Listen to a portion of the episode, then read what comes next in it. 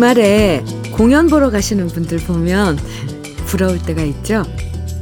도대체 콘서트 가본 적이 언제인지 가물가물하고 극장에 가본 기억도 까마득하고 이런저런 이유 때문에 극장과 공연장 못 가서 괜히 속상할 때 그럴 땐 집 주위에 피어난 꽃과 푸른 나뭇잎을 보면서 이렇게 생각해 보시면 어떨까요?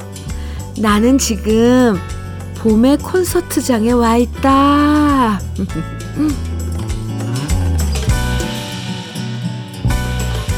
꽃과 나무와 바람과 빗방울이 협주곡을 연주하는 것처럼 느껴지는 요즘인데요. 이럴 때 러브레터에서 들려드리는 음악까지 딱 같이 들어주면 공연장 못 가는 마음 충분히 대리 만족하실 수 있을 거예요. 봄의 왈츠가 아름다운 토요일 주현미의 러브레터예요. 4월 29일 토요일 주현미의 러브레터 첫 곡은요. 한동준의 사랑의 마음 가득히 였습니다. 뭐든 마음먹기 나름이잖아요. 공연장 한번 가기 너무 힘들 땐 이렇게 꽃들과 바람에 나부끼는 나뭇잎들 보면서 봄의 콘서트를 마음껏 즐기자. 이렇게 생각하셔도 좋을 것 같아요. 물론 추억의 콘서트가 펼쳐지는 주현미의 러브레터와 함께 하셔도 좋고요. 장현국님 사연입니다. 그림을 배우기 시작했습니다. 옛날 학교 다닐 때 낙서하면서 그림 그렸던 게 전부였는데 주민센터 프로그램에 그림 그리기가 있길래 신청했습니다. 강사 선생님이 저한테 잘 그린다고 칭찬을 해주시니 더 열심히 하고 싶어집니다. 나이 68배. 새롭게 배우는 느낌이 참 즐겁고 재밌습니다. 실력을 길러서 우리 아내 초상화 한번 그려주는 게 저의 꿈입니다. 현미 씨 응원 부탁드립니다. 이렇게 아, 새로 그림 그리기 아, 시작하신 장현국 오빠께서 아, 새로운 그런 다짐, 어, 꿈, 음, 아내의 초상화를 그리시는 꿈에 도전하시는데요. 저도 응원해드리겠습니다. 나중에 멋지게 그리시면 사진 찍어서 러브레터에 보내주세요. 롤케이크 보내드릴게요. 김윤숙님, 박정훈의 아, 사랑일 거야 신청해 주셨네요. 아, 네. 그리고 이완우님 신청곡입니다. 김현식의 사랑, 사랑, 사랑. 오, 네. 어, 노래 두 곡 들으면 가슴이 찡할 것 같은데 같이 들을까요? 박정훈의 사랑일 거야. 김현식의 사랑, 사랑, 사랑. 두곡 듣고 왔습니다. KBS 해피 FM 주현미의 러브레터 함께하고 계시고요. 사연, 오호. 안녕하세요, 주현미 씨. 오, 네, 안녕하세요. 현미 씨께서 손편지 좋아하신다고 하셔서 미국에서 사온 예쁜 카드를 하나 골라보았습니다. 지금 제가요, 이 손편지로 보내주신 이 카드를 지금 소개해드리고 있습니다. 아, 정말 예쁜 카드예요. 제가 오늘 급히 편지를 보내게 된 이유는, 음, 저희 남편과의 결혼 기념일이기 때문이에요. 이 카드가 제 날짜에 도착할지는 모르겠지만요. 연애할 때와 달리 미안해요, 고마워요 란 말 잊은 지 오래됐고 매일 부딪히며 말싸움도 하고 언성도 높이지만 그래도 그런 저의 남편을 사랑합니다. 연애 시절에 애틋했던 그때 그 감정을 떠올려 보며 앞으로도 평생 의지하며 살려고 합니다. 네. 결혼 기념일이 지금 지난 거죠. 지났는데, 네. 이렇게 하시면서 제가 미국에서 오래 살아서 글씨도 예쁘게 쓰지 못하고 멋있는 글솜씨도 없어서 죄송해요. 이렇게 손편지로 말씀을 이렇게 하셨는데 글씨도 너무 예쁘고 카드도 너무 예쁘고 글 내용도 너무 네 좋습니다. 제가 간략하게 이렇게 추려서 소개해 드렸는데요. 제이 씨예요. 제이. 이순이의, 이손이의 제이에게 그 제이입니다. 네. 카드 잘 받았습니다. 그리고, 음, 결혼 기념일은 이제 지났는데요. 그래도 선물로 외식 상품권 보내드릴게요. 제이님, 음, 감사합니다. 저 정말 손편지 좋아해요. 그래서 오늘 기분이 아주 좋습니다. 이지환님 사연 소개해 드릴게요. 현미님, 제가 요즘 장보기를 합니다. 오? 장보기요? 아내가 조목조목 적어주면 발품 팔아가며 좀 더 저렴한 곳을 찾아 시장을 보는데, 이젠 아내도 흡족해 합니다. 과일이며 생필품 다 졸, 자, 다 잘 골라요. 하다 보니 재미가 생겨서 장보기를 하는 건데 아내까지 좋아하니 뿌듯합니다. 오, 이지환님. 이것도 센스도 있어야 되고, 어, 또 정보력도 있어야 되는데 잘 해내고 계시군요. 네. 어떨 때는, 아, 또, 이제, 또, 어떤 때는 이렇게 메모를 해주잖아요. 그러면, 그래서 저는 이런 경험이 있어요. 제가 이제 누구한테 부탁을 한 건데 복숭아 이렇게 썼어요. 그럼 그, 그날 장보기에서 그러면 좀 센스가 있으면 그 복숭아가 좀 상태가 안 좋다 그러면은 안 사와야 되는데 복숭아 써 있다고 그냥 무조건 사오는 거예요. 그러면 이거 화나거든요. 부탁한 거지만 아 이지환님 어쨌건 이런 모든 걸 다 통달하신 거죠? 음 좋아요. 얼마나 믿음직스러울까, 아내분이. 네. 막창 세트 선물로 드릴게요. 정승원님, 개은숙의 기다리는 여심 청해주셨네요. 아, 이 노래도 좋죠. 조서원님께서는 김승덕의 우리 사랑 청해주셨고요. 두 곡 이어드립니다.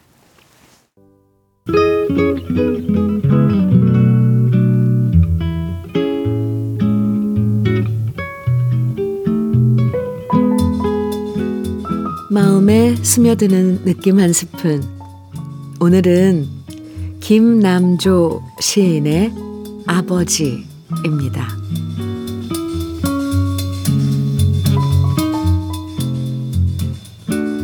아버지가 아들을 부른다.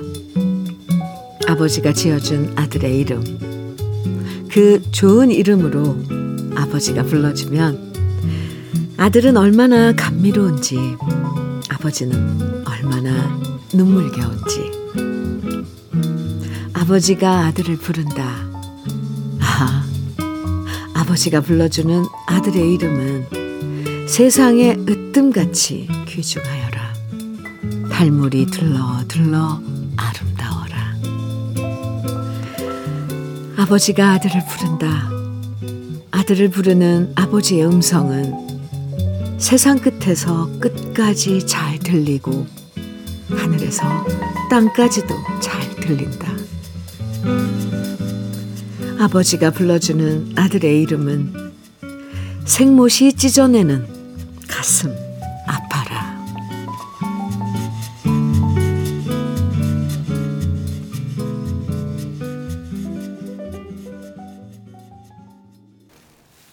느낌 한 스푼에 이어서 들으신 노래 김경호의 아버지였습니다.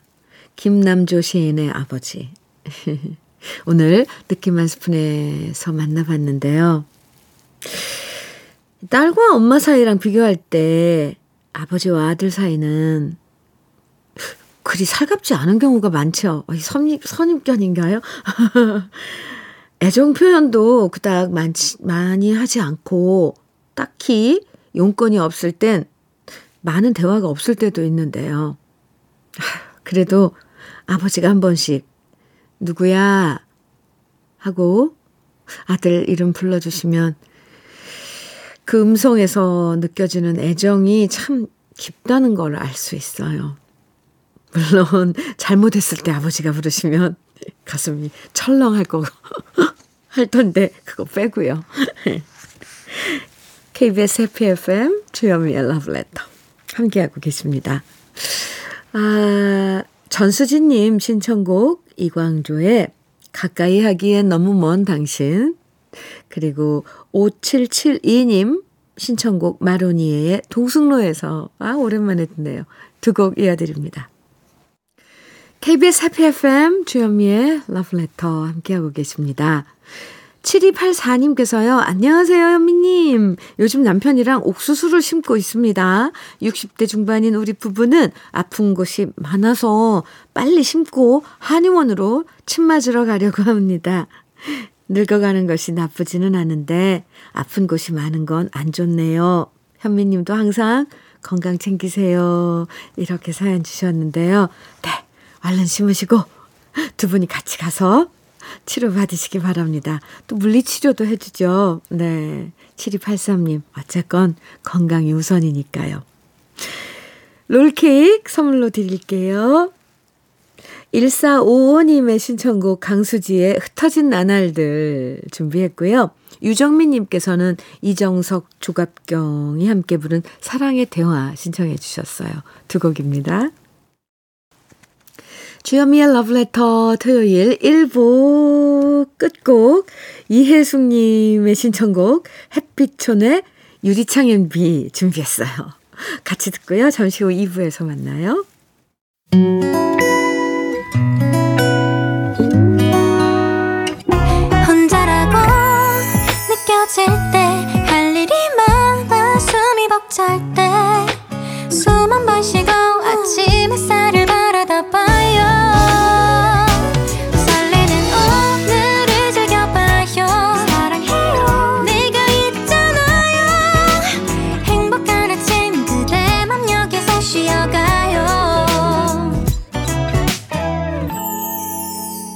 주현미의 Love Letter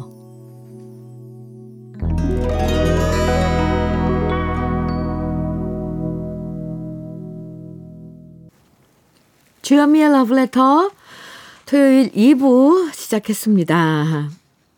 러브레터 토요일 2부에서는요. 노래 따라 히로에락께서 우리 러브레터 가족들이 직접 추천하는 인생에서 잊지 못할 노래들 만납니다. 오늘도 우리 러브레터 가족들이 보내주신 짧은 사연과 노래들 함께 하니까 기대해 주시고요. 그럼 러브레터에서 드리는 선물 소개해 드릴게요. 맛을 만드는 기업 맛좋은 푸드에서 과일 숙성 조서방 막창 열무김치의 자존심 이순미 열무김치에서 열무김치 맛있지 맛있다 유화당에서 도라지 땅콩 수제 카라멜 자연이 살아 숨쉬는 한국 원예 종묘에서 쇼핑몰 이용권.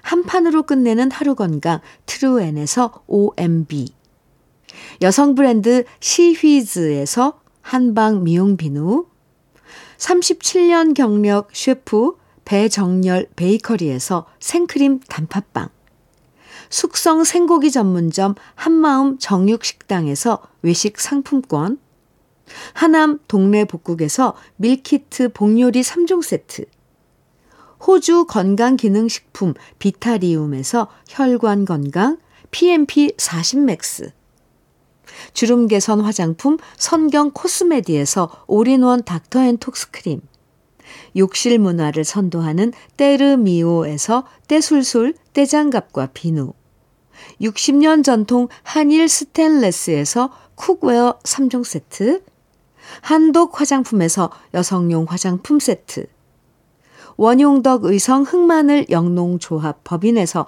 흑마늘 진액, 판촉물 전문 그룹 기프코 기프코에서 KF94 마스크, 명란계의 명품 김태환 명란젓에서 고급 명란젓, 건강한 기업 H&M에서 장건강식품 속편한 하루, 네이트리팜에서 천년의 기운을 한 포에 담은 발효 진생고를 드립니다. 그럼 광고 듣고 올게요.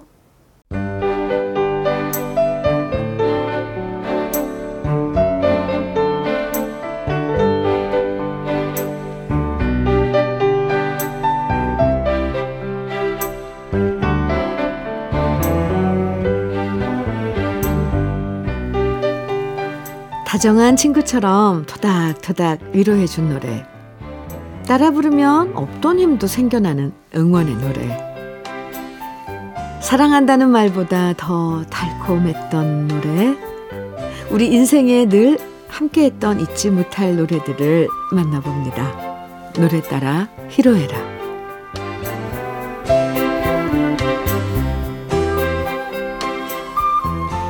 인생의 다양한 순간에 함께했던 노래들과 함께하는 노래 따라 희로애락 사연 채택되신 분들에게 모두 편의점 모바일 상품권 선물로 드리는데요.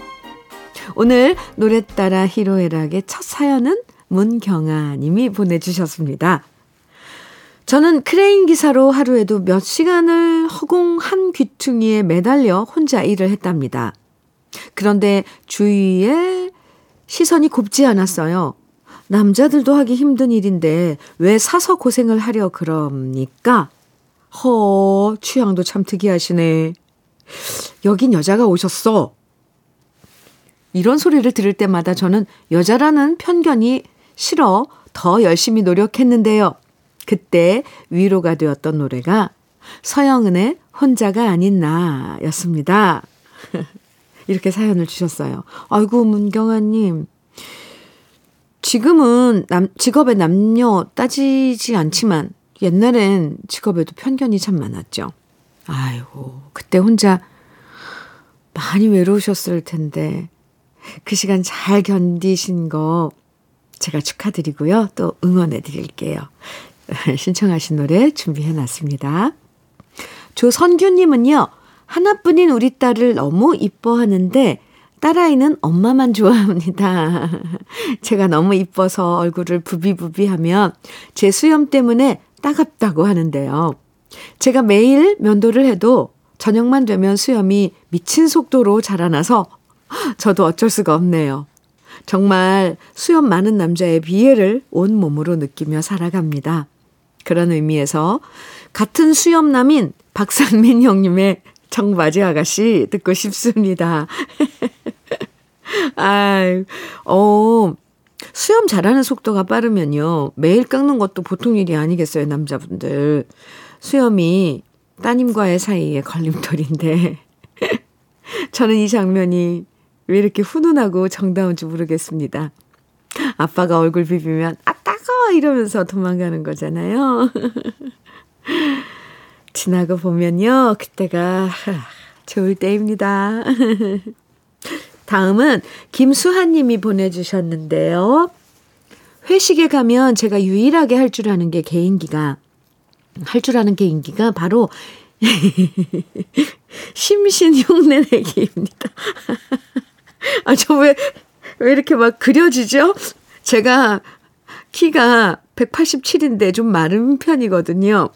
회식이 있는 날에는 무조건 선글라스 챙겨가서 선글라스 끼고 쓰고 권총춤을 추면 사람들이 심신이랑 똑같다고 다들 좋아하며 기분, 분위기도 좋아집니다. 저에게 유일한 개인기를 선사해준 심신 씨에게 감사의 마음을 전하며 오직 하나뿐인 그대 신청합니다. 해주셨어요. 와, 근데 키가 187이면 엄청, 오, 네. 멋지시겠어요. 오직 하나뿐인 그대 준비했으니까 조금 이따 들으시면서 멋지게 권총춤 선글라스 끼시고 착용하시고 아, 권총춤 추시면 좋겠습니다. 음. 그럼 우리 러블레터 가족들이 신청해 주신 노래들 지금부터 들려드릴게요. 먼저 서영은의 혼자가 아닌 나 그리고 박상민의 청바지 아가씨 심신의 오직 하나뿐인 그대입니다. 토요일 함께하는 러브레터 노래에 따라 히로에락 윤정미 님이 사연, 어, 사연 주셨어요.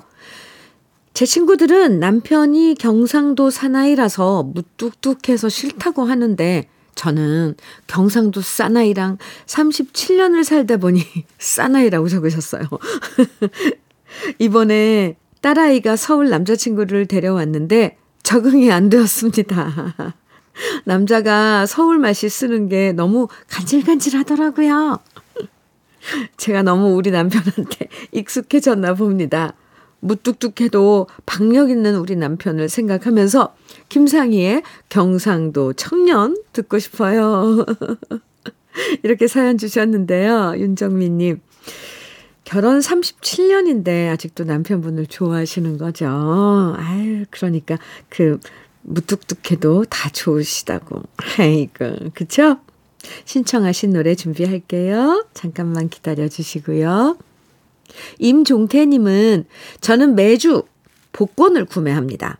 구입합니다. 오, 꽝 되는 날이 많지만 그래도 복권을 살 때는 마음속에 하고 싶은 일들이 떠오르면서 상상하는 것만으로도 행복해집니다. 아, 저 이 기분 알아요. 복권만 되면 우리 아들, 딸 집도 사주고 아내와 세계 여행도 다니고 싶어집니다. 제가 복권을 살 때마다 마음속으로 부르는 노래는 강병철과 삼태기의 행운을 드립니다. 입니다. 언젠가 행운이 저에게도 삼태기처럼 쏟아지길 바라면서 신청합니다. 아유, 임종태님. 정말 그 행운이 꼭 임종태님에게 찾아가길 저도 바라고 또 바라해 드릴게요. 아이고, 혹시라도 당첨되면 꼭 연락 주셔야 돼요. 이현자 님도 사연 주셨는데요. 남편 퇴직하고 아이 둘 모두 분가하고 나니 너무 살 것 같아요. 결혼을 안 하고 내내 우리한테 얹혀 살면서도 이것저것 해달라는 거 많은 아이들이었는데 저희가 시골로 이사를 오면서 저절로 분가가 돼버렸습니다. 참 잘한 결정이라고 생각해요. 아니, 좀 약간 서, 서운하고 뭐 이런 반응이 나올 줄 알았는데 너무 살 것 같으시다고. 요즘엔 남편과 시냇가에도 산책 가고 뒷산도 오르고 텃밭도 가꾸면서 화낼 일도 없이 평화롭게 지내는데요. 이렇게 좋은 날이 영원하길 바라면서 추가열의 소풍 같은 인생 듣고 싶습니다. 이렇게 신청해 주셨어요. 잘하셨어요. 네. 아이들도 나이 들면 따로 독립해서 살아야 철도 들고 부모님한테도 고마워하게 되더라고요. 뭐, 이제는 두 분의 인생 멋지게 즐기시면서 사시면 좋겠습니다. 김한구님은요, 친구들을 만났는데 모두들 아침밥을 못 얻어 먹고 살더군요. 그래서 저는 아침에 항상 아내가 차려주는 밥과 국을 먹는다고 말했더니 친구들이 부러워하면서도 한편으론 걱정을 하는 겁니다. 요즘 아침밥 차려달라고 말하는 남자는 간이 부을 대로 부은 남자라면서 말이죠. 그 얘기 들으니 새삼 아내한테 고마워졌습니다. 이러면서 김혜연의 간큰 남자 신청하셨는데요. 김한구 님이 간 큰 남자이신 거죠? 요즘 아침밥도 간단하게 드시는 분들 많은데, 어유 밥과 국 제대로인 거잖아요. 매일 그것도 아내분이 차려주시는 거 정말 고맙게 맛있게 드셔야 할 것 같습니다. 그럼요. 러브레터 가족들이 보내주신 신청곡들 지금부터 들려드릴게요. 김상희의 경상도 청년, 강병철과 삼태기의 행운을 드립니다. 추가열의 소풍 같은 인생, 김혜연의 간큰 남자입니다. 토요일 함께하는 주여미의 러브레터, 노래 따라 히로에락 함께하고 계시고요. 주경미님 사연 만나보겠습니다. 오랜만에 친구들 만나서 사는 얘기를 듣다 보면 남편이 그리워질 때가 참 많습니다. 친구들은 남편 때문에 속상하고 싸운 얘기를 하는데도 저는 그렇게 싸울 남편이 있는 것도 행복이라는 얘기를 친구들한테 해줍니다. 남편이 살아 있었으면 둘이서 같이 러브레터 들으면서 옛날 얘기도 많이 할 텐데 유난히 봄을 좋아했던 남편이 많이 그립네요. 남편도 저도 좋아했던 임수정의 연인들의 이야기 듣고 싶습니다. 이렇게 사연 주셨어요. 계절마다 그리운 사람들이 있잖아요. 음, 주경미님에겐 남편이 바로 그런 존재인 것 같은데, 함께 들으셨던 그 노래 제가 들려드릴 거니까요. 노래 들으시면서 그리움과 외로움 달래보세요. 현웅님은요, 제가 고등학교 시절 어머니께서는 시골 장터 한켠에서 작은 호프집을 오픈하셨습니다.